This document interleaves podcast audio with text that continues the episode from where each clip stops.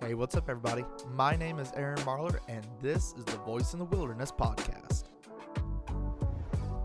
Today's episode is part 2 of our 3-part series about deliverance. In this episode, we talk more about how demons actually get permission, and we talk about the many different ways that they can infiltrate your life in subtle ways. So without further ado, let's get right into the episode. Okay, so when we last left off, we were talking about what, how we give permission to demons and all that stuff, and the different things that we do, whether we know that we're doing it or we don't know that we're doing it. So, what are some just like basic examples that maybe a Christian is doing that could open up a door that they may not know that they're doing? Right. Well, as you know, I've never given probably a short answer to anything in my life, but I don't either.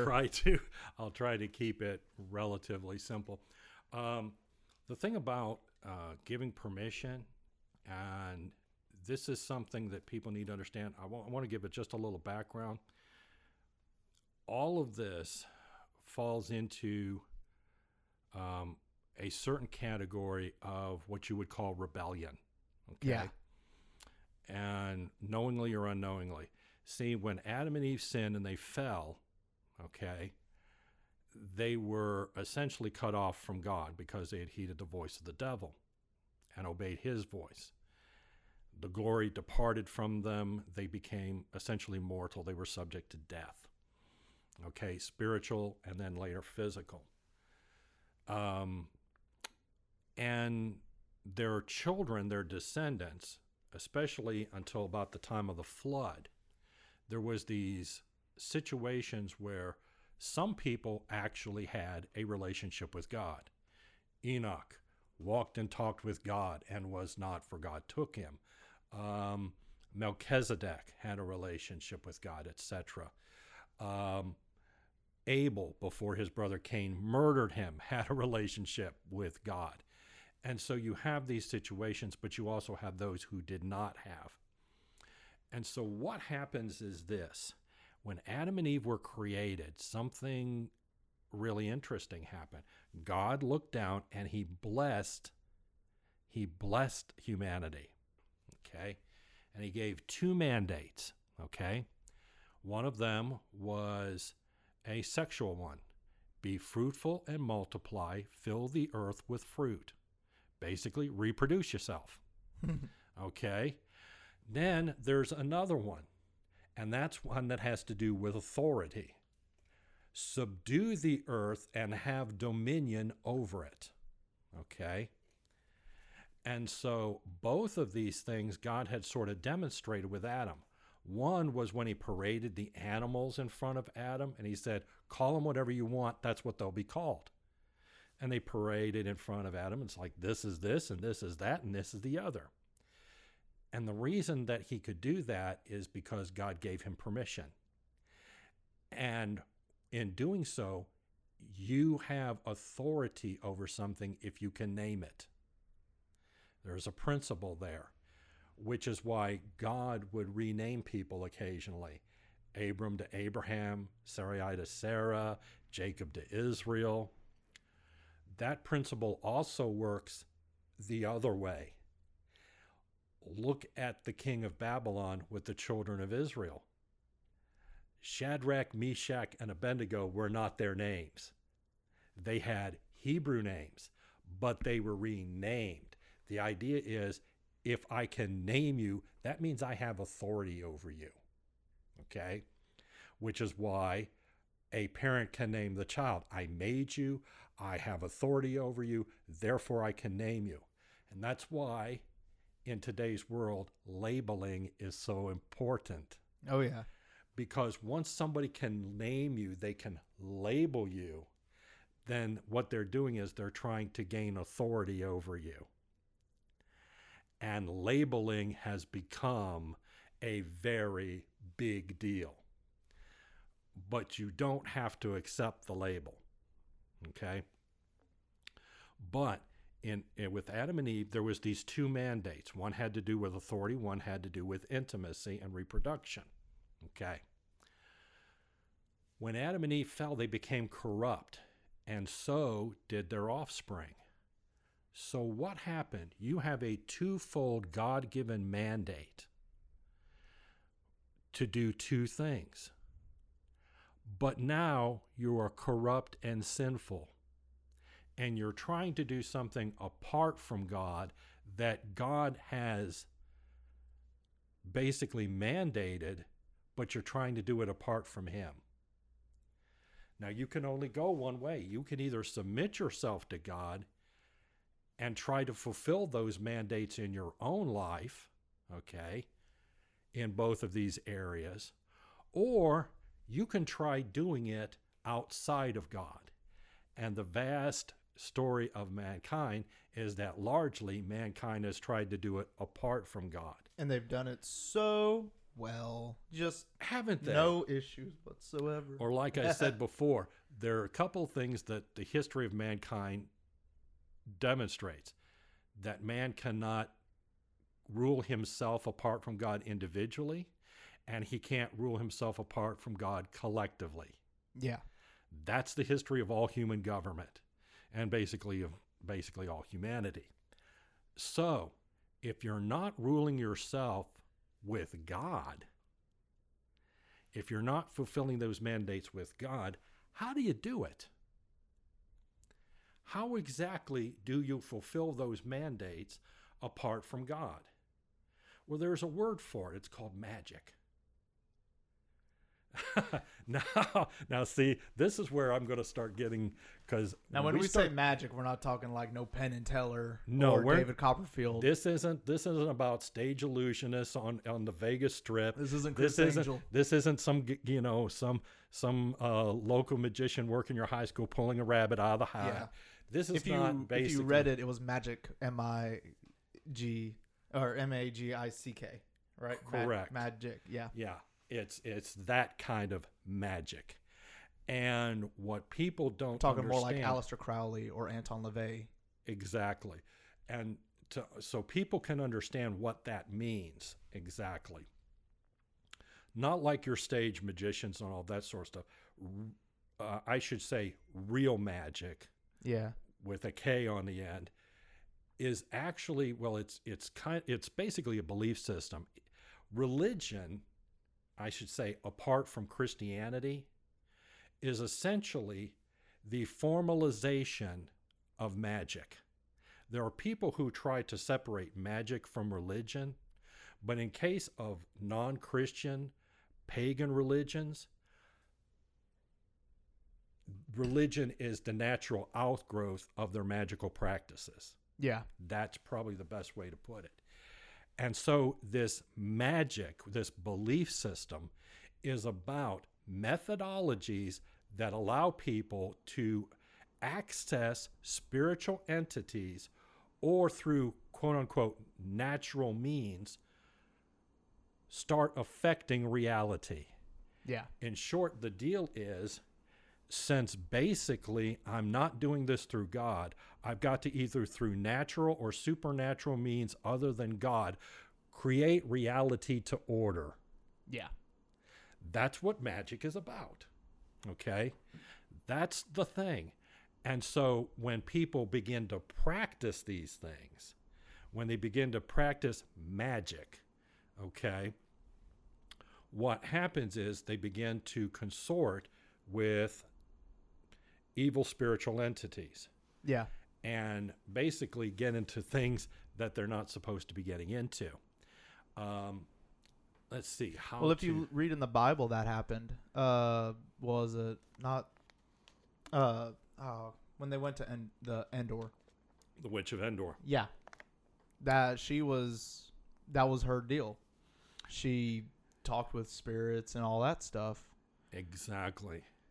Yeah, the thing about it is when you do this, what you're doing is you're basically, rather than repenting of your sins, giving your life to God and submitting to His will, and allowing Him to work His purpose in your life, not your purpose in your life, what you have done is you've decided, I will not submit myself to the hand of the Almighty. Instead, I will continue my own way and live my own life and do things my way.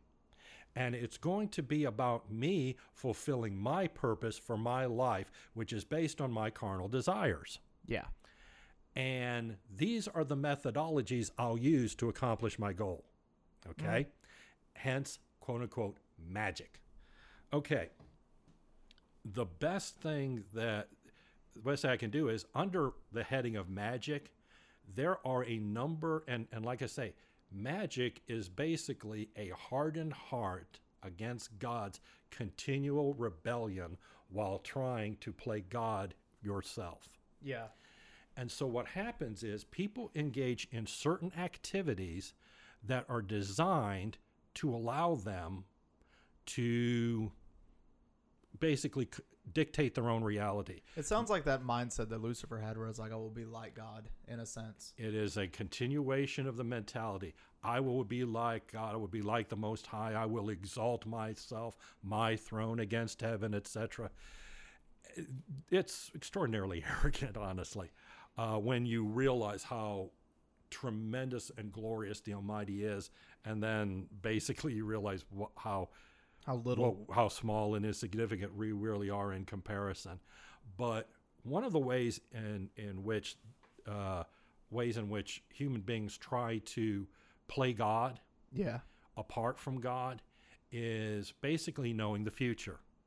The Scripture says this: "Who is like God, declaring the end from the beginning?" Jesus Christ is basically the Alpha and the Omega, the beginning and the end, the first and the last. God created all things, both the material universe, but also He created all time. Yeah. And that's a concept a lot of people don't wrap their head around. He has not just created all space, all the universe, but He has created the time that the universe actually exists in. Big concept. So God is able to reveal the future. Yeah. And accurately. But you got to get from Him. Mm-hmm. But when you're trying to do an end run around God, what happens is you begin engaging in activities that you think will allow you to know the future apart from God. Yeah. Such as astrology, the forecasting of horoscopes. Mm-hmm.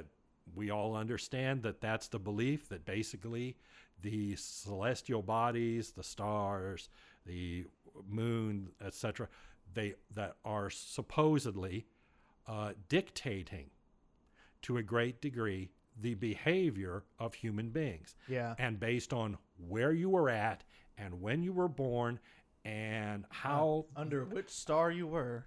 How everything was aligned astronomically, this is supposed to then tell you, based on where these things are, what is going to happen in your life. And there are these extraordinarily complex charts that are supposed to tell you what you're going to have for that day or what's going to happen to you in the future. And some of these people are trying to forecast horoscopes like 5-10 years out on what's going to happen in their lives and all this sort of jazz. And this is one of many ways that people are trying to tell the future instead of going to God. God has forbidden this practice. Yeah. When you start doing a practice that God has expressly forbidden. Exactly. You are issuing an invitation. Yeah, you're opening a door. There are other ways in which people try to tell the future. There's all of these various, there's ones using the various elements: earth, air, fire, and water. Mm-hmm.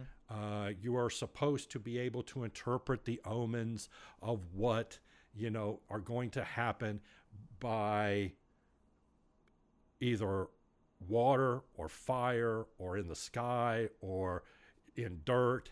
And these things are supposed to give you an insight into the future.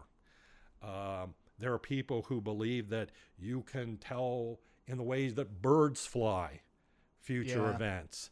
And there are people who believe that you can tell the future by the patterns of lines on a human hand, palm reading. Yeah. And then you have, you have all of these different, and then there are those who basically are channeling spirits and trying to learn the future from them. And this is where we got into the situation that you just talked about with Saul. Yeah. Saul went to see this woman who was a consorter with evil spirits. She basically, it was a practice forbidden by God. You do not basically consult with demons for information. It's a forbidden practice. And you do not try to talk to the dead. This is basically a practice called necromancy. Yeah, that's like, wouldn't that be what they call like mediums or something like that? What used to be called a necromancer, and most people had no idea back in the day what in the world a necromancer was. Yeah. You know, it's like people see that in the Old Testament. Necromancer, what's that? You know, yeah. I have no idea. And they don't go to a Webster to look it up and see what it is. To look it up and see, it's one of those archaic terms that people don't. But essentially a necromancer is one who has attempted to contact the spirits of the dead. Yeah. Well, what actually happens is you're actually engaging in communication with demonic spirits, some of whom may have actually inhabited those people. Yeah. That you are trying to contact. And this is essentially what Saul did. He went to this woman. The woman said, wait a minute, I know who you are. You're Saul. You're supposed to be killing people that do what I do. Yeah. But Saul was so far away from God that basically... He didn't care. He basically said, I'm going to give you a pass. Just do what I'm telling you to do. Yeah. And he basically gave her permission, and she called up an entity that had the appearance of Samuel. I bet her prices went up for him. I don't know. I don't know either, but I just feel like she might have been like, well... There's this no killing me charge, and it buys me a house. So, but I don't know that she was in the mood to haggle right then. But yeah, but she tripped out when Samuel showed up, or what appeared to be Samuel. Yeah. There are other scriptures that actually basically talk about that. What she did was she brought up a demon. Yeah, and it took on the appearance of Samuel, and basically, delivered a very unpleasant message to Saul. But basically from the moment that he basically did that, his doom was sealed. Yeah. And that's a terrible thing. For all of Saul's many failures, incessant failures, his persecution of David, his unwillingness to obey the voice of the Lord through Samuel back in the day, killing Agag and stuff like that, losing the kingdom in the process. At one point, he had truly had a heart to follow God. Yeah, well, yeah. And when he was small in his own sight, he was great in the eyes of God. When he became great in his own sight, he became nothing in the eyes of God. And it's a cautionary tale that we really do need to remain humble before the Lord, and we need to seek the Lord in his way and to be completely obedient to him. But Saul is one of those guys that really just didn't get it. It was terrible for him.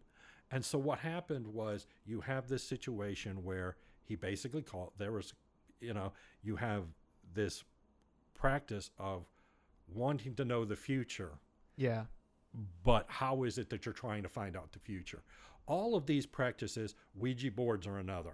Oh, yeah. That's probably the biggest one. Ouija boards are another one. Basically, you got the board, you got the little pointer, and you're playing with it and asking it questions and getting answers spelled out and all of that. And,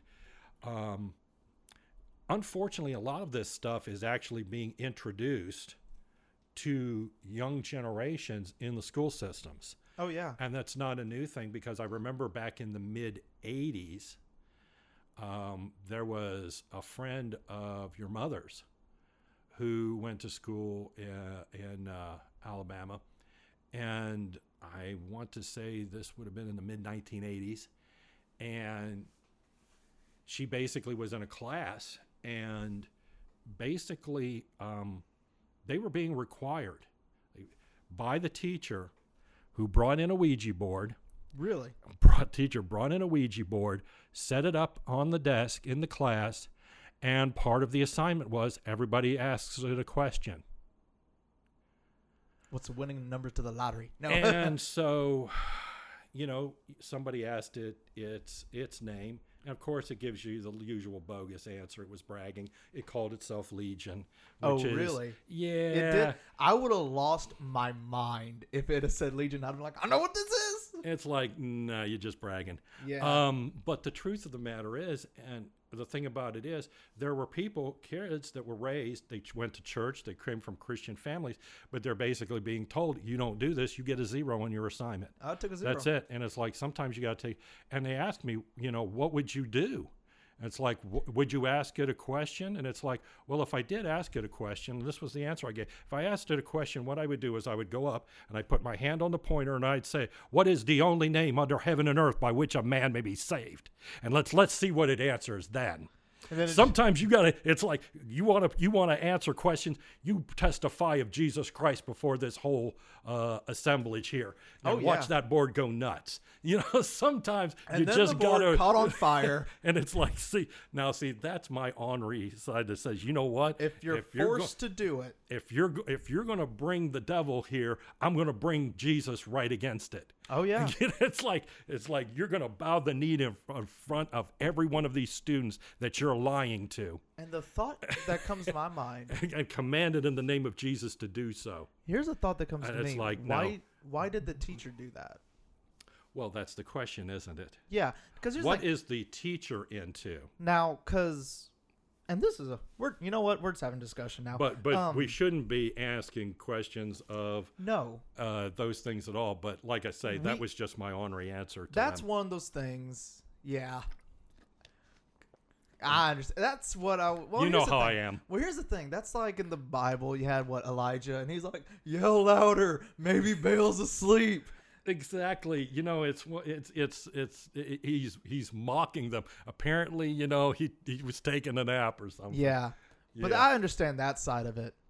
But that's the thing. You shouldn't mess with Ouija boards. You shouldn't mess with astrology. You should not mess with horoscopes because it just opens the door to something that honestly, unless you're firm in the Bible, but if you're firm in the Bible, you wouldn't be doing this stuff anyways. But you would think so. Yeah, you would think. But one of the things that makes me think about that teacher, because for me, when I went to school, I never experienced that because my teachers didn't want to be there as much as we didn't want to be there. So we all just slid by. Mm-hmm. But there was a book I read called He Came to Set the Captives Free.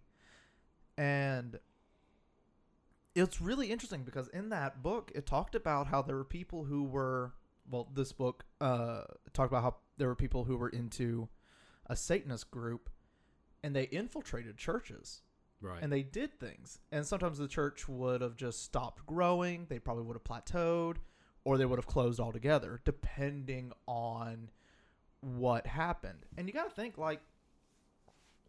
in that book, because that book was, I think, the 90s or something, mid to late 90s. So... If that was happening, because your story about the teacher, that just reminded me of this. It's like how much of that stuff is actually going on and making churches that should have been bigger and better plateau or close their doors because no one really understood this part. You know what I mean? Well, and I'm not saying that the teacher was a Satanist or into any of that stuff, but I'm just saying she brought up something that affected a classroom. And if it was in that thing where it's like you had periods and stuff, she affected a lot of kids. Well, when you figure that basically... Knowingly or unknowingly. Yeah, it was on the high school level. So essentially that teacher affected somewhere between 150 to 180 children every year with that nonsense. If they continued to do it, but at least 150 to 180 kids every year. Yeah. And so when you're looking at that, regardless of what that person's motivation was in doing it, the effects can't be denied. For those who basically are apart from Christ, they had no defense and unknowingly were giving the devil permission. Oh, yeah. Demons permission to actually do this because it is expressly against the command of God. Oh, yeah. And they were doing this. And so whether it's that or any of the other ways of telling the future, another one besides the Ouija boards is the tarot cards. Yeah, that's a big one, and too. I should mention, it doesn't matter what you call these cards or what you call these boards, okay? You can dress them up as religious ease, but calling a board an angel board... Is that a thing? It's a thing. Really? Oh, you didn't. Oh. Well, see, I'm sitting here. You're saying this stuff like this. I'm like, what are you talking about? I don't know. Okay. Because I've never heard of an angel board. Welcome to the 21st century. I mean, I thought you were just going to say like Ouija board or a talking board. Because I've heard them called talking boards. But No. Churches back in the day would use some now. Now. Really? It wasn't a back in the day. This is a new thing. Really? Yes. Like, yes. Wow. And the tarot card thing has been Christianized too. Okay. Yes. And so I don't care what you call it. Yeah. God has made it very clear that you do not do those kinds of things. Label it how you want. Okay. It is an expressly forbidden practice. Period. Yeah. Okay. And so, that's one of the things. If you want to know the future, you need to go expressly and directly to the Almighty Himself. Well, here's the thing. If you want to know anything, period. It's called prophecy. Yeah. Go to God. If you want to know anything, future, anything. If you want just whatever, go to God. It's like... Dreams, visions, word of prophecy. These are the way God reveals. It's like going to the janitor instead of going to the boss. It's like, not to be mean to a janitor, but it's like if you want something done at a high level or you need information, you go to the highest level that you can go to. You don't go to like a front desk or a janitor or someone. Especially when the janitor is a pathological liar. Exactly. It's one of those things. So that's one of those things that's like the forecasting of the future, however that person tries to do it. And that's really what quote unquote magic really is. It's the idea that if you go through a ritual, okay, if you do certain things, they will yield certain results. Yeah. And these various practices are for the purpose largely of revealing the future. Mm-hmm. That's what these practices are about. God has said, you want to know the future? You go through me. You go directly through me. You don't basically try to do an end run around me. But people don't want to do that. And they still want to know the future because they want to play God for their own life. Another thing is they basically want spiritual power. Yeah. But they don't want to submit themselves to God because the Holy Spirit will move as God wills through you, yeah, which may not be what you're willing for you. Yeah. And so basically there's this deal where people want to basically communicate with spirits and get them to do for them. Now, the thing about the way this works is that these things are, people try to attract demons. Yeah. There are various ways they can do this. There's the casting of spells. There's witchcraft and all of this. Yeah. And all of this. And what they're trying to do is through a series of rituals, they basically enter into a contract, mm-hmm, with a spiritual entity. Now, here's the way that this works. It's always a quid pro quo. It's always a this for that. Yeah. Demonic, you have to give up something. Demonic entities don't work out for altruistic purposes. They're going to get paid, okay? Yeah. And whatever price that they want, that person better be prepared to do, because they're going to collect. Yeah. Okay. That's the bottom line. When you get something from them, they're expecting you to give something to them. And you're probably not going to like the bottom line price in the long run. See, that's the thing with them. Like, the stuff, whatever you have to give up is greater than what you were going to get. Well, that's it. And they go about different ways of doing these things. There are a lot of these people, and the illusion or delusion that many of these people are under is that if they do the rituals right, that basically if they're smart enough, that they can essentially control these entities. Mm-hmm. That's the real delusion. If they just recite things correctly, if they do the formulas, that's like incantations, for instance. Yeah. Incantations are basically you're speaking or you're singing something that's like the quote-unquote magic formula. Yeah. And if you basically speak it or you sing it correctly, you'll get the right results. And so you have these things. And by the way, isn't it interesting how much of this, how many of these practices have a soundtrack? Oh, yeah. Because Satan, Lucifer, was the crowning cherub that covered. He was basically, his pipes and his tabrets were built into him at his creation.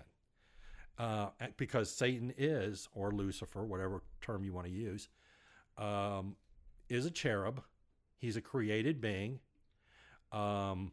He had basically, he is very musical. He was bright in appearance, and he was perfect in what he did, in his ways, until iniquity was found in him. Yeah. And so that iniquity basically manifested itself in pride. It manifested itself in rebellion. And so it's not too surprising that these characteristics tend to predominate in people that actually indulge in these kind of activities, whether it's the seeking of future knowledge apart from God, whether it's spells, incantations, whatever. And it doesn't matter if you classify it as white magic or gray magic or black magic. Yeah. Whatever you think your motivation is. The bottom line is it doesn't really matter what your motivation is. Because if your motivation is to do this thing, the problem is God says you're not supposed to do this thing.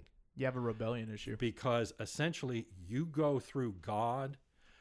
It's like if you want to walk in the true light, you walk in the light of God's Spirit. You walk in the light of God's Word. Jesus is the way, the truth, and the light. No man come to the Father except by him. And basically, if you're going any other way, you're walking in the dark. And so you're still walking in the rebellious path. And in doing so, you're opening up more doors. Now, we talked about people, necromancy or mediums. Mm-hmm. Right now you see, people who claim to be talking to the dead, or the dead are supposed to be talking through them. This is a practice expressly forbidden. Okay. Oh, yeah. I should mention the term for essentially trying to basically forecast the future in the Old Testament often shows up as the term divination, okay? And so you'll find, if you find one who is a diviner among you, one who practices divination, the penalties were pretty harsh. Secondly, a necromancer, if one is trying to talk to the dead, communicate with the dead, have the dead communicate through them, they are consorting with devils, basically, mm-hmm. With demons. Basically, the penalties were very harsh for this. And so these practices are opening up permissions, these casting of spells, placing of curses. People are using witchcraft and sorcery in order to basically afflict their enemies. Yeah. They're pronouncing curses. They're sending demons on assignment to wreak havoc in these people's lives. And so they're actually granting spirits permissions to attack others, as well as opening doors then for themselves. Many people engage in activities they don't even know the meanings of. There are rituals that are supposed to basically produce results, okay? Yoga. Mm-hmm. Yoga is one of these practices. Transcendental meditation is one of these practices. You're basically making the moves. You're going through the motions. Many forms of the martial arts are these as well. And it doesn't matter if you understand what you're doing. The important thing to the demon is that you're doing the ritual. Yeah. Because the ritual is in itself an invitation. It doesn't matter if you know it's an invitation. The important thing is that you issue the invitation. Like we said, they're scam artists. They don't care if you know what you're doing. It's like a credit card company on a college campus. We don't care if you fully understand what you're doing. We just want you to sign on the dotted line. And that's really it. Many times people don't really understand the ramifications of the deeds that they're doing. There are things that basically, if you look into pagan cultures, you see certain things. And as the United States of America has become more paganized, walked away more and more from God, you're seeing certain things that are becoming culture common. Yeah. That basically are forbidden practices. Body piercings, tattooings, head shaving ceremonies. And people are saying, well, this is just the way things are. It's what people are doing. But they don't understand what they're doing has a meaning. Mm-hmm. Many times people are doing these things. They have no clue what these things mean. Many people are wearing things. They have no clue what these things symbolize. Yeah. Talking about tattoos a minute ago. Because that's like a hot button issue. It's like, you know, first of all, people are getting things tattooed on their body. They don't even understand what the symbols mean. Yeah. Now, this isn't saying like you got a picture of R2-D2 tattooed on you. But, you know, you're doing something that is... Yeah. Putting some, for instance, how many times have you seen these tattoos? People are saying, well, it's basically, you know, Chinese or something. It's a good luck thing. Well, let's take a moment and think about that, shall we? Mm-hmm. Exactly who is being invoked to provide you this good luck? Yeah. Who's being called upon to bring this good luck to you? Do you really think that it's calling upon the name of Jehovah God? I don't think so. No, I don't think so. No, you have basically tattooed an invitation to a demonic entity to work on your behalf, and as a result, given it a permission to work havoc in your life as well. Yeah. And so you have symbols that are being worn and tattooed on people. Mm-hmm. They don't understand that this sign has a meaning and that is actually worn and displayed many times for the purpose of attracting certain spirits. Yeah. Whether it's a pentagram, whether it's a swastika, whether it's a whatever, these different symbols have meanings. They were many times considered originally good luck. Yeah. Symbols. They would be worn on jewelry. There are these things that have blessings and curses placed upon them that people are wearing. Amulets, mm-hmm. certain types of bracelets, rings, certain types of jewelry that have been, these things have been placed on them. Necklaces, tiaras, various forms of jewelry, various types of earrings. These things are actually being prayed over. They're being cursed. they're actually being worn, and sometimes basically on how they design. The design themselves is for the purpose of attracting demonic entities. Yeah. What happens? Permission granted. Then you have the beyond the basically the these type of things. I know, like even acupuncture. Yes. Like there's a thing. Yeah, it gets with the tattooing and the acupuncture. Many times the needles themselves are prayed over. It's about and so you are allowing permission. And so these things then are given permission to work in you. Yeah, it's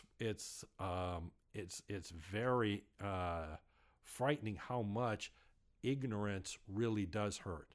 Ignorance may be bliss, but what you don't know can hurt you, especially spiritually. And see, like we've been saying throughout this whole show, the fact that none of this stuff gets taught, none of this stuff gets mentioned, and it's not like we're coming down on anybody who may have a piercing or may have a tattoo right now. Because, like, if someone's got, like, I don't know, a Winnie the Pooh tattoo or something, we're not saying Winnie the Pooh is, like, doing that. But you don't know what was prayed over on those needles and stuff. And so a lot of times, depending on what you have tattooed on your body. And some of these people have tattoos before they're even Christians. Well, that's it. They have actually done these things, but they need to basically confess. It's the same as with any other kind of sin. You confess it. Exactly. You repent of it. Now, if you have basically a tattoo of a pentagram, if you have one of these quote-unquote good luck phrases on the back of your neck, you need to really see about having something done about that. Yeah, because you can get them removed. And so you really need to see about the stuff that is expressly and overtly continuing to create a doorway. A doorway, you need to address that. Oh, yeah. And so these are one of the things. There's what I call there's the divination thing. There's the necromancy thing, where you're consorting with demonic spirits. There's the stuff that's actually being done to you, whether it's through needles or through various jewelry, charms, and such. But then you get to the altered state of mind stuff. Yeah, where you're talking about things like, we talked about it slightly with transcendental meditation, where you're supposed to enter into a certain state of mind. You're reaching like a nirvana type thing. Exactly. Where you're just in bliss. Where you are actually, and at that point, people talk about things like the ability to astral project, where essentially your spirit is able to leave your body and all of this. You're able to do other things like that. And that's something that's really trippy. The astral projection thing, because if you like, there's a guy, John Ramirez, who was on Sid Roth a couple times. He was a former Satanist, apparently pretty high up, and also in that book I read, He Came to Set the Captives Free, the lady who it follows ended up in the Satanist group, and she was astral projecting. That whole process, that whole thought that they do that is wild to me. It is. I mean, people, and this is where people start going into eye rolling.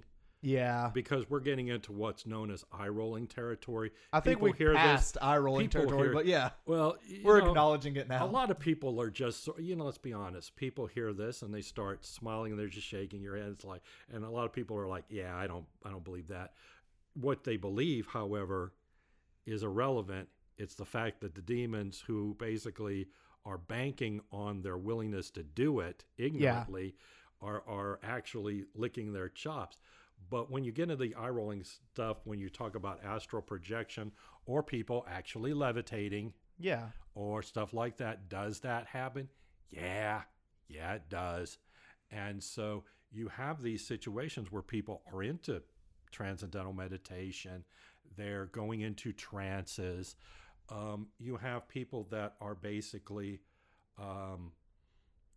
engaging in things like hypnotism. Yeah. That is That's something that people don't really think about. And unfortunately, that has been all too often introduced in the public schools. Now, I will say this. I have seen that. I was part of that. Like, I was at a show. Everyone in the school had to go to it. Yeah, it's one of those deals. That it's like... And they were like, it's a fun little hypnotist. And I'm like, this was done. I was like, oh, who did it? It was the FFA put it on. And I'm like, what does this have to do with farming? And it was a hypnotist. And he brought like 10 kids up on stage. They were all drooping and doing the funny stuff.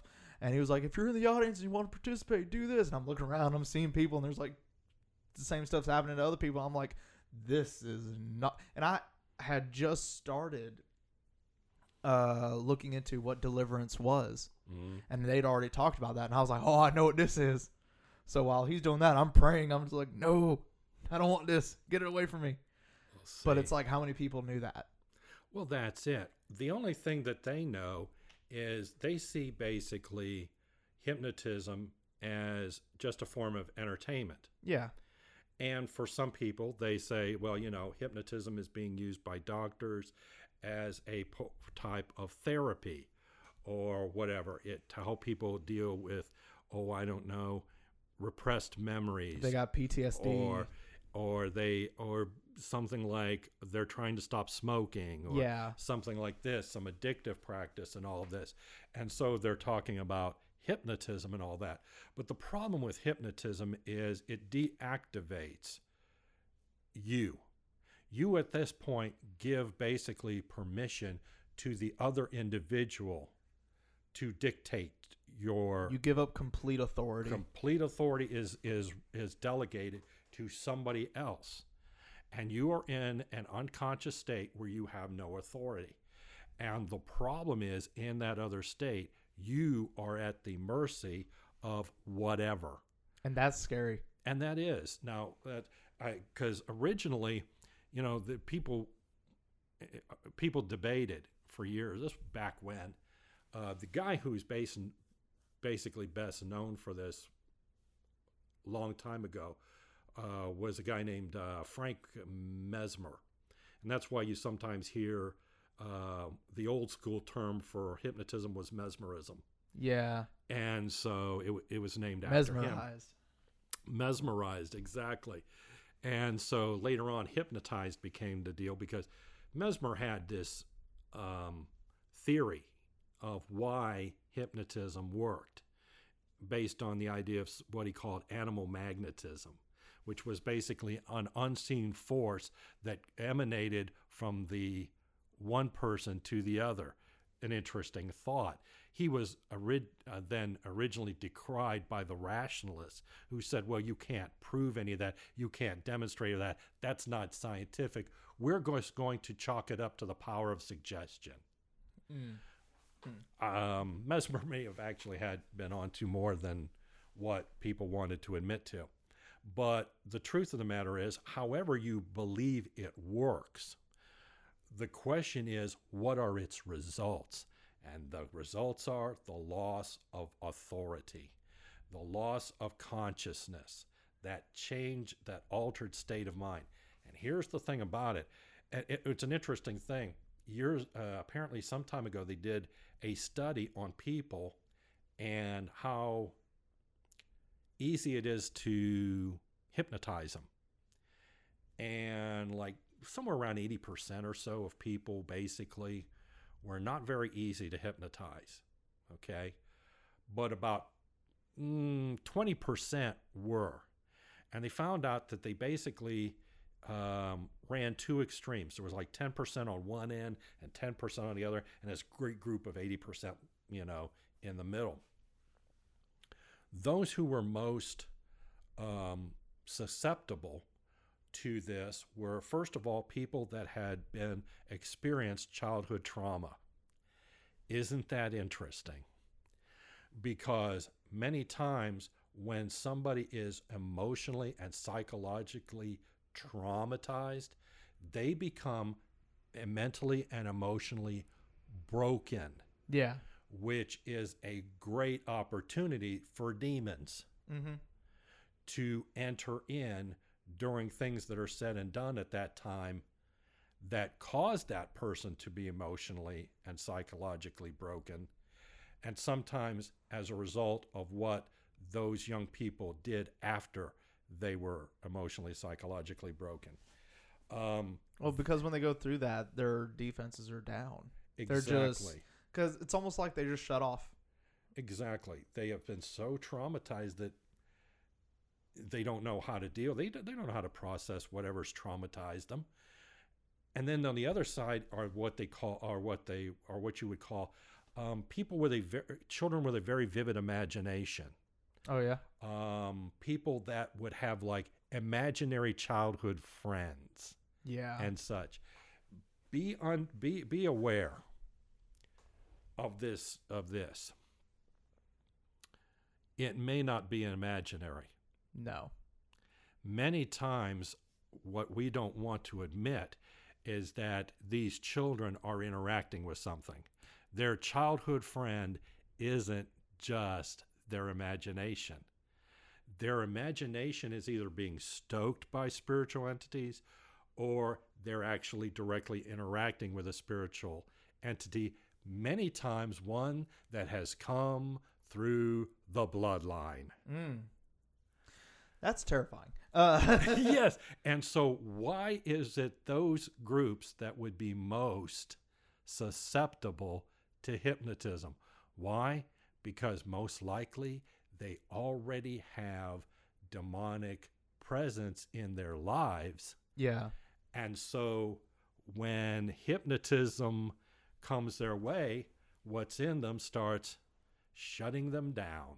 Yeah. It's like it brings them into, it's like, well, there is a spiritual application to what is being done here. And those spirits cause those people to fall in line. And they all of a sudden, they're just laying in chairs, limps as rags, or getting up and they're clucking like chickens and they're, acting the fool in front of a crowd full of high school students. That explains how half the people that I saw get him. No, I'm just kidding. That's terrible. But yeah, no,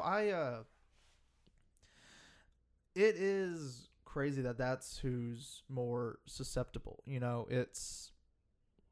know. The whole thing is just crazy. And being like, I don't understand why you want to be put into a altered state, period.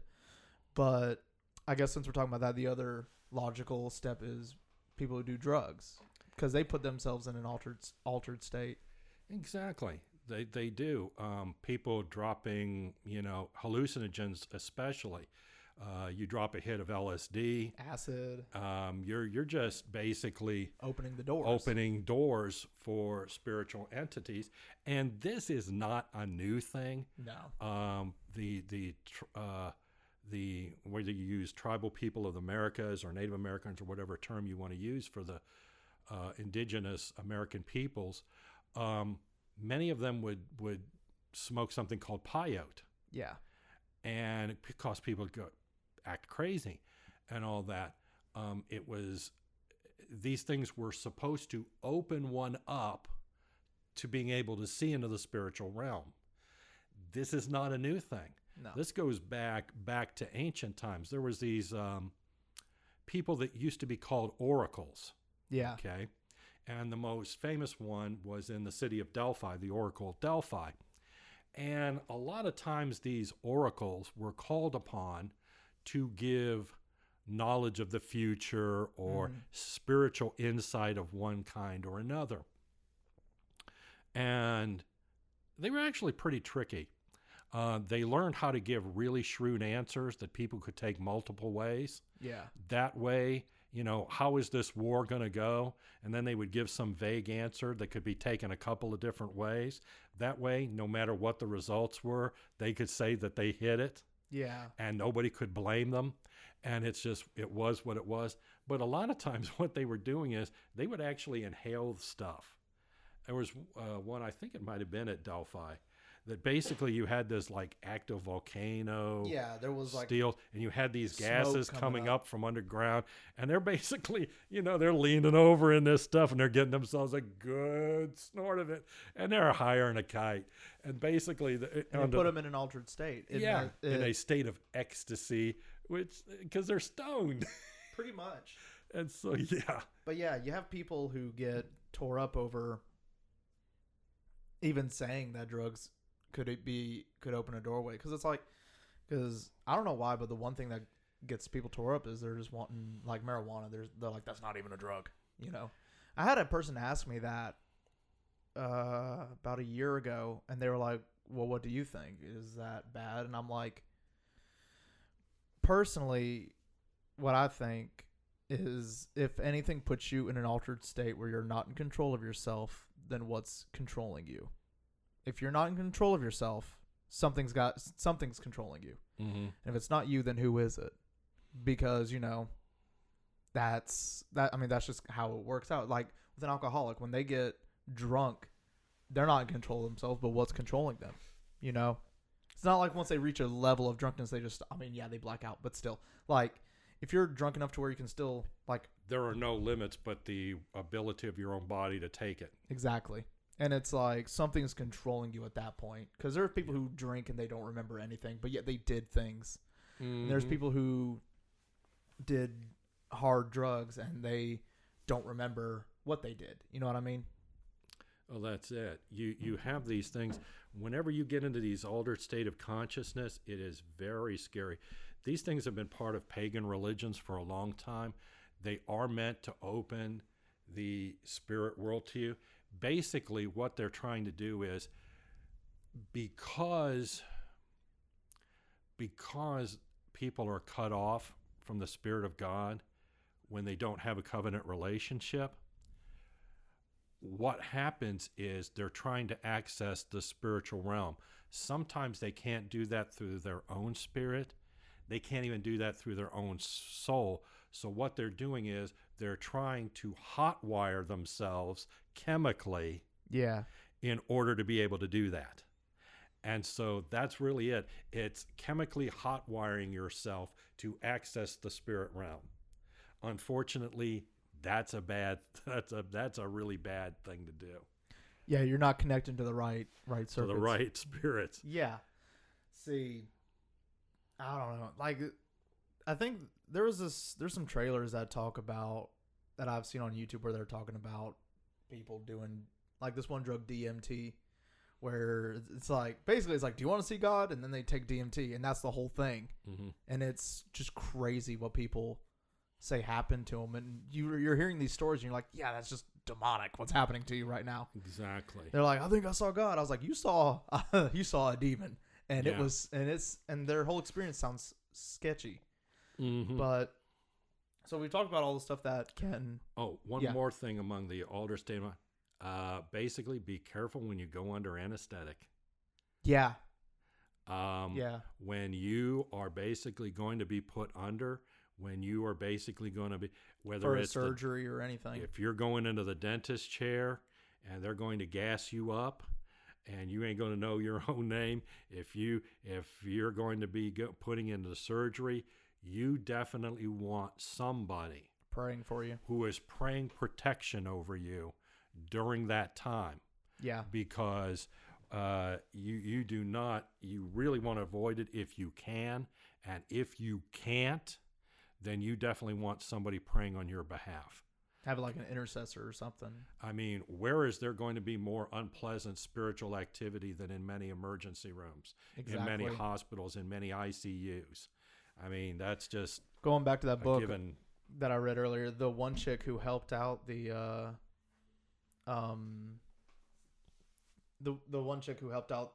other lady who became a Satanist was actually an ER nurse. Mm-hmm. And there were... And like I said, this... It's a really good read, but there was one part in the book that freaked me out because there was this older lady who was in an ICU or something, and so she was helping her out, but she said, I don't like this one nurse that's here. She's not good. And she was like, the lady was old, so she's like, what, you know, you're just old. You just don't like her. But turns out the lady was actually part of this little sect of Satanist group that she was in, mm-hmm. and was basically telling the chick, she's like, yeah, you're gonna die. And the old lady was not happy about it. One night a demon came in, and if the chick wasn't in the room, she would have died that night. And it's just wild. I mean, yeah, I reference that book too much, but it's trippy. Because here's the thing. You got to look at it like this. You're like, if what they're saying is true, then it just gets crazier. Because these people were in it. You know what I mean? Mm-hmm. And then they become a Christian. So it's not like their memory just gets wiped of all the stuff that they remember. Right. They remember this. And if all this stuff is true, then that's just crazy that stuff even happens. Yeah. And that's the thing. The idea that, you know, that there are men and women who are practicing things. Yeah. Truly horrific things that they know that. And the thing about it is they have very strange mentalities. Before I get into that, I do want to mention, we're talking about hypnotism. It's very interesting because I ran up on some things a while back about that topic, and I found it interesting that people were referring to hypnotizing people. They used the term spells. Yeah. And I thought, well, isn't that interesting? That they should. It's a little too fitting. A little too fitting. I think what most people don't understand is that right now you have, and we talked about this on our first episode where we talked about the spiritual entities, mm-hmm. that basically the cosmic creators who, like Satan and his cohorts, whose job is to blind the world. Yeah. To blind the understanding of men and women's hearts and minds, so basically as to keep them in the dark. The truth of the matter is many of these people don't see themselves as evil. And this is what's interesting about the true nature of evil. The truth of the matter is most of the time evil people do not see themselves as villains. No. They see themselves as heroes. They see themselves as just and right, which allows them the justification to do the most immoral things while at the same time viewing themselves as moral and as justified in these things. And so they have these mentalities about this. It's like Adolf Hitler did not see himself as a monster. He saw himself as the savior of Germany. Yeah. Yet any rational human being looking at the life and deeds of Adolf Hitler would say the man was a monster. Oh, yeah. But he never saw himself that way. He never, yeah. Others among his hierarchy never saw themselves that way. And, of course, they were also into various, you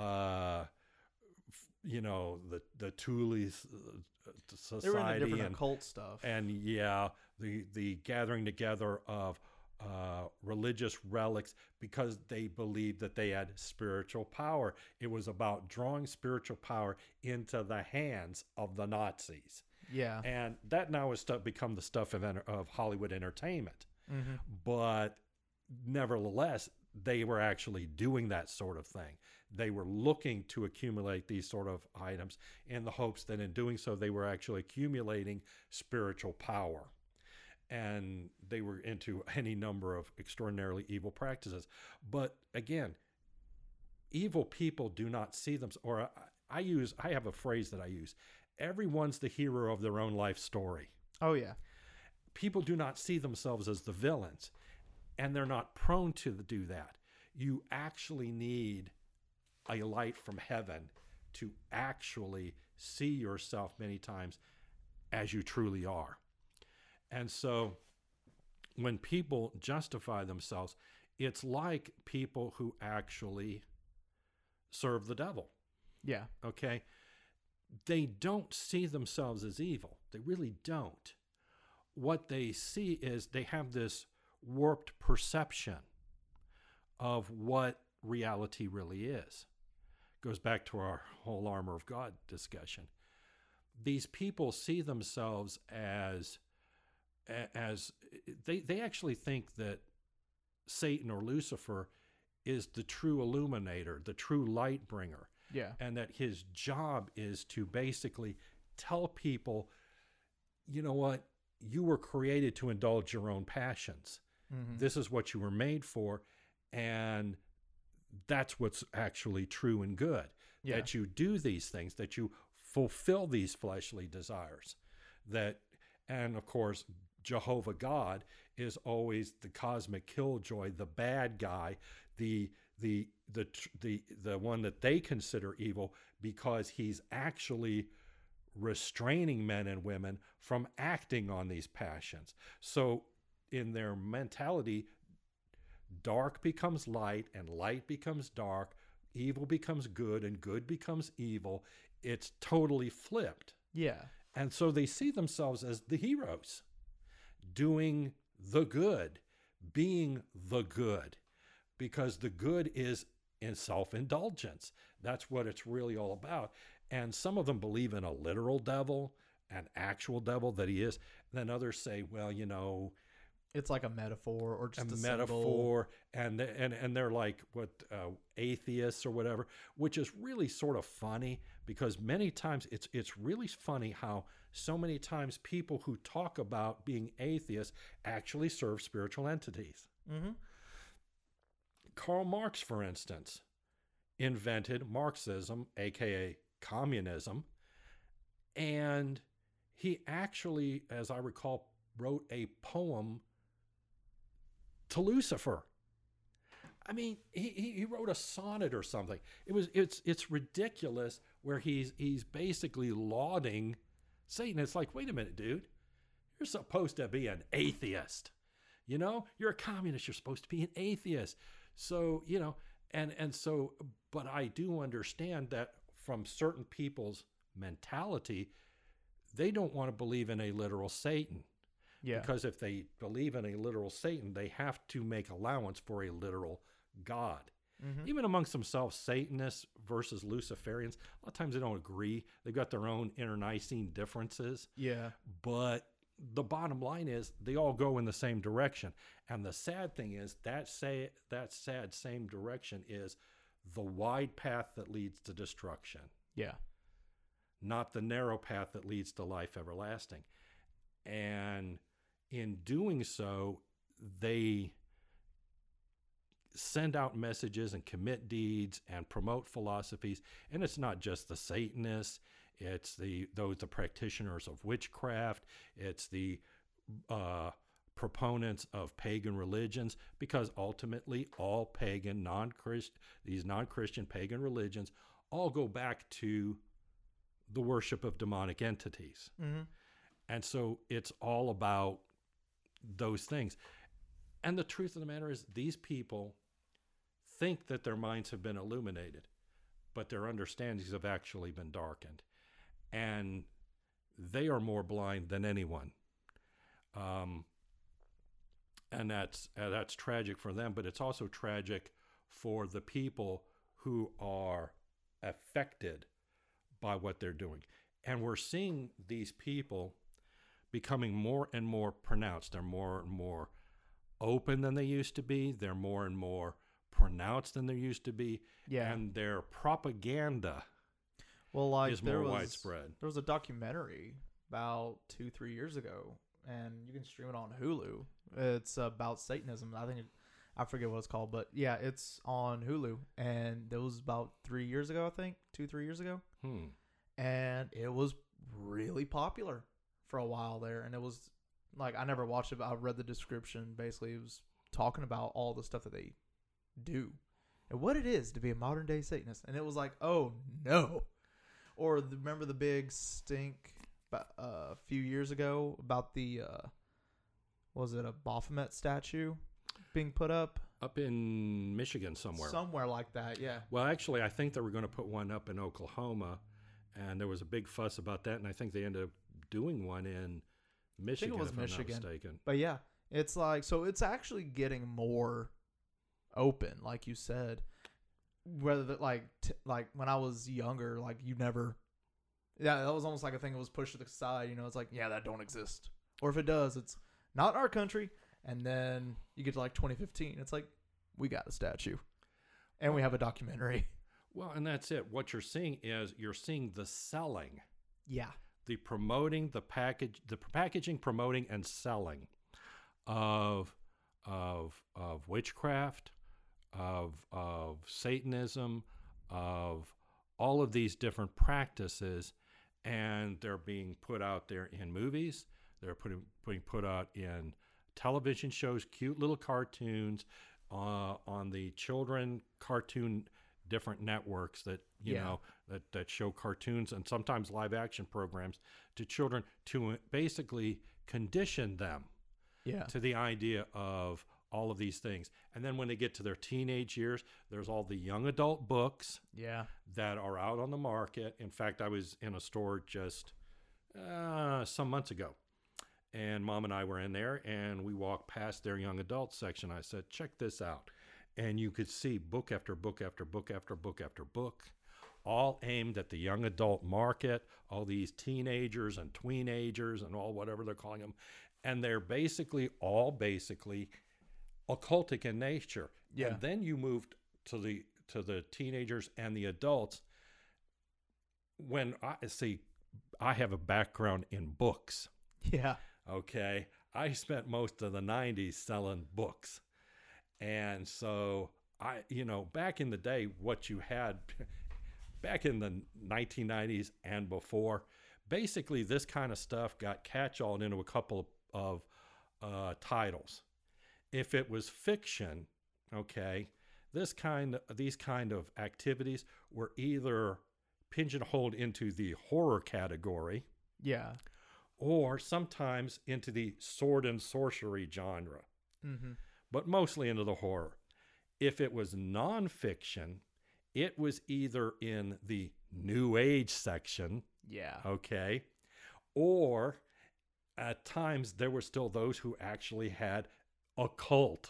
That's very old school. Now you got to get rid of the occult. You got to put that under New Age, make it sound better. And so, but now the new term is paranormal. Yeah, that's the big one now. And if you go online, for everything that has become the you said correctly, the umbrella for everything. You get online, you go into a bookstore, you go over to where it says paranormal. And at that point, you have got the smorgasbord. Oh, yeah. You've got the smorgasbord of every kind of, I mean, whether it is, and here's something I guess we haven't touched on yet, but we might as well. Give it time. I mean, if we're gonna ride the train, we might as well ride every car to the station. Shoot. But this is the episode where we lose all the friends. This is the one that's like, okay, well, this is where it gets interesting, and that's the paranormal romance. Yeah. Now let's be perfectly honest. The selling begins early. Yeah. In children's, like I say, on different cartoons, live action television shows, and films, live action and animated, moving towards the kids. By the time they're old enough to read, it's the Harry Potter thing. And yes, to all of my Christian brothers and sisters out there, you ought not to be reading the Harry Potter stuff. Yeah. You should not let your children or your grandchildren read the Harry Potter stuff. It's not just entertainment. It's a primer for witchcraft. Yeah. And it's an opening of the door. Shouldn't be. Yeah. But that one is such a popular one. It's still a 900-pound gorilla in the room. You got to mention it. Yeah. Then you get up into the teenage stuff and the adult stuff. And what you're seeing is things where, let's see, the witch falls in love with the shapeshifter, but the third party in the romantic triangle is a werewolf. And then the vampire stops by. Then there's the vampires, all the whole Twilight jazz. Yeah. And yes, that's which is run incessantly, and the promotion of witchcraft into, let's be perfectly honest, we have entire TV series on networks that are run incessantly as marathons. Oh yeah. Where the female lead character is a witch. Mm-hmm. and it's being constantly introduced as something that is right or good or acceptable, but it's not. But the problem is, it gets back to what you talk about, infiltration.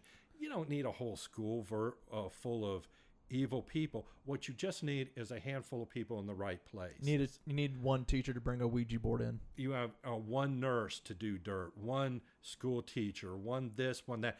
All you need is one person who actually will help push things in the wrong direction. Well, here's the thing, the promotion. Yeah. The paranormal romance. Yeah. Vampires and werewolves and shapeshifters and witches and warlocks and demons. Yeah. Sometimes they just flat out use that. Flat out demons. Well, here's the thing. These things are being promoted. Now, that's where we start getting into some really dark stuff, where we start talking about people, where we start talking about sex. Mm-hmm. And demonology. Yeah. Most people don't know. It's like right now, vampires have gotten seriously big play since at least the 1990s. Yeah. Go back to, because I remember in 1990s, there was this phenomenon going on, and I became aware of it. It's like, what is this? And it was something called the Vampire Chronicles. Hmm. And basically it started with something. It was like the Vampire Lestat and stuff in this. And there was these books, and it was all about these vampires, and they were written as romance type of things and all that. Well, here's the problem. And the vampire romance theme continues in Twilight, continues in ridiculous numbers of books. Here's the problem. If you actually do a little research and find out what a vampire is, a vampire is a demon. Yeah. A vampire is a particular kind of demon called an incubus, mm-hmm. which means that it is a demon that takes on the form of a male for sexual purposes. Yeah. The same thing is a female version called a succubus. Yeah. And these demons take on, and let me tell you something. You may not believe in quote-unquote vampires, not the kind that Hollywood turns out, but so far as incubus and succubus, mm-hmm. those entities exist. Yeah. And there are people who engage in relations with these entities. Mm-hmm. That being the case, this kind of thing is being promoted now in the pages of these books. They are being promoted in the pages, basically romantic relations with demons. Yeah. Or with demon/vampires, or with basically werewolves, who basically are human individuals who basically have received a spirit, which I guess you would classify under lycanthropy, mm-hmm. and transform into werewolves, into these creatures.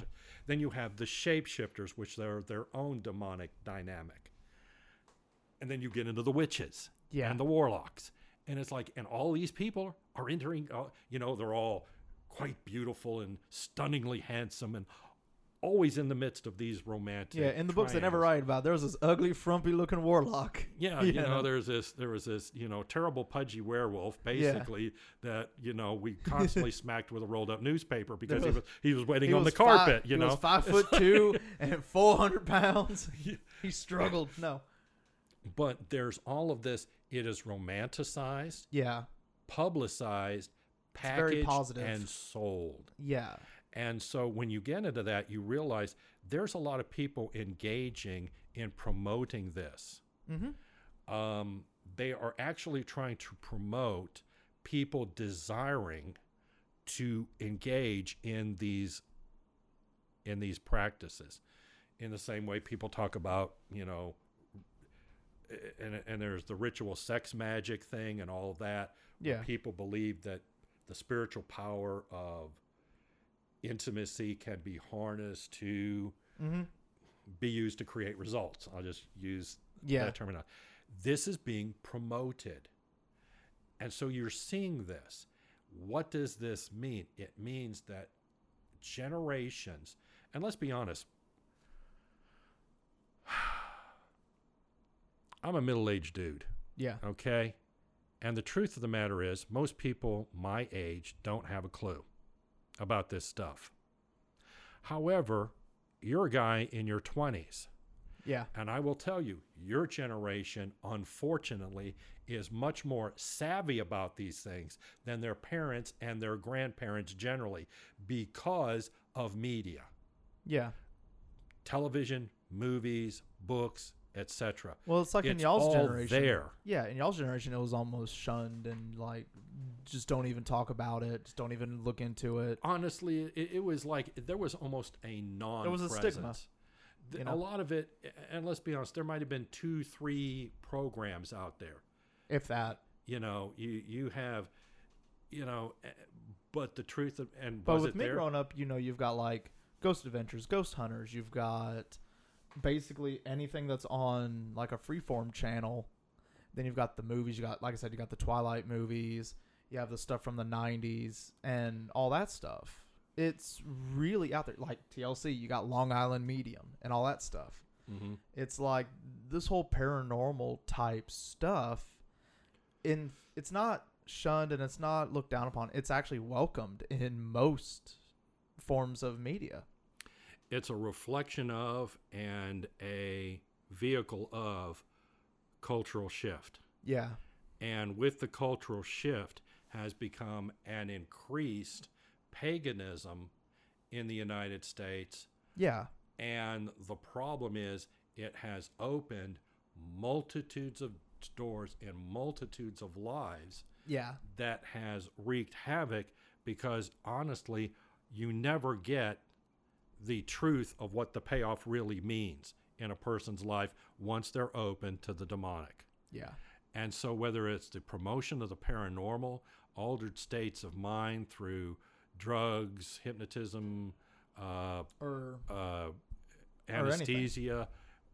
Divination, the telling of the future, witchcraft and sorcery, all of these various things that we've talked about, these are some of the many ways and probably some of the most popular ways in and pagan religions that people have opened themselves up.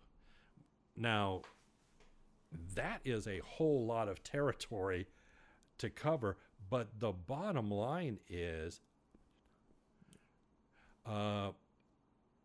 the first thing you have to recognize is, first of all, these things are going to take a toll on you.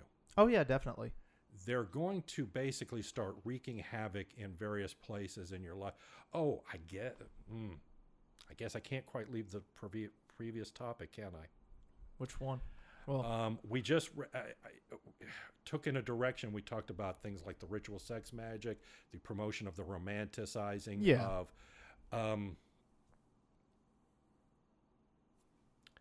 You ever heard the term fetish? Oh, yeah. What is a fetish? In what way are we talking about? Because... Well, I know, like, there's a magic term or something of a fetish. Exactly. The term fetish is basically something which is basically valued, honestly. Yeah. Which basically a fetish does is it's an object, usually, that provides someone with control or power over other objects or individuals. Yeah. And so consider the entertainment thing would be like the quote magic wand. Yeah. You wave the magic wand, you tap the hat, the rabbit comes out. It's supposed to, you know. Well, a fetish is an actual real object or anything. Yeah. It's generally considered an object. You see them a lot. You'll see people who are witch doctors, who are shamans. They've got like a stick or something. Exactly. Yeah, it's more or less than an item used. Right. They dance around. It's a tool. They're singing and chanting. Yeah. In short, what we were talking about with incantations. Yeah. They're singing basically a spell, and they're dancing around, and they're shaking the fetish, mm-hmm. which they believe gives them power over what individuals and objects and reality. Yeah. Well, there's also the sexual aspects of that. When people are getting pulled into this, what are they really getting pulled into? Yeah. How much of what they're doing is actually a ritual they don't even understand? Mm. Yes. It's not just all quote unquote sexual fun and games. Yes. Yeah. It's actual things that you're doing that are basically setting you up for things. It's opening doors, even if you don't know it. And of course, basically, yes, you may not realize the nature of the activity that you were involved in, or perhaps even the spiritual inspiration for. But as we've been saying, it doesn't matter. It doesn't matter. It's just as long as the devil will use any pretext. And see, that's a lot of stuff that can open doors for people. You know what I mean? Like, and whether you know it or not. One thing I want to at least cover is getting back to, because we've pretty much talked about most of the major ways. Yeah. These are the most common ones, the ones that really will affect most people. Mm-hmm.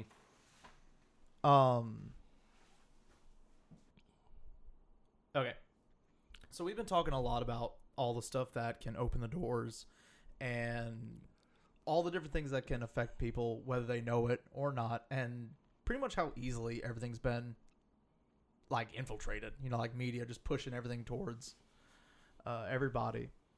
We're going to go ahead and probably just draw this episode to a close, since we've talked about all the stuff that can open a door. I figure in the next episode, we can talk about the nuts and bolts of the deliverance ministry and actually what all goes into it and the stigma surrounding some people who actually go through a deliverance session. Yeah, because like I say, the thing about it is what we've talked about now. Fortunately, if people haven't engaged in these activities, yeah, at least now they have the information that they need to know in order to know what they should be avoiding. Yeah. It's like, if you haven't went there, if your family members haven't went there, this is what you can keep them away from in order to keep from opening these doors. Yeah. The question then is, how in the world, if you've already opened these doors, and demonic spirits are actually working in your life, how then do you go through the nuts and bolts of being rid of them? And what are the reactions that you and others who may be helping you get rid of these things are going to probably receive as a result? Oh, yeah, because there is a stigma about the whole thing. That is true. But, you know, at the end of the day, you got to ask, is the servant any greater than his master? That's right. And with that, we will end this episode. Thank you so much for listening to today's show. If you want to stay up to date on all things regarding the show, please follow our Instagram page at voiceinthewilderness_podcast, or check out our Facebook page at Voice in the Wilderness. We also have a YouTube channel called Voice in the Wilderness, so please subscribe to it. Follow me on all the social media. If you're listening to this on a streaming service that allows you to follow me, please do that. If you're listening to this and they allow reviews or something like that, please leave me a review. Every little bit helps. Thank you so much for all your support.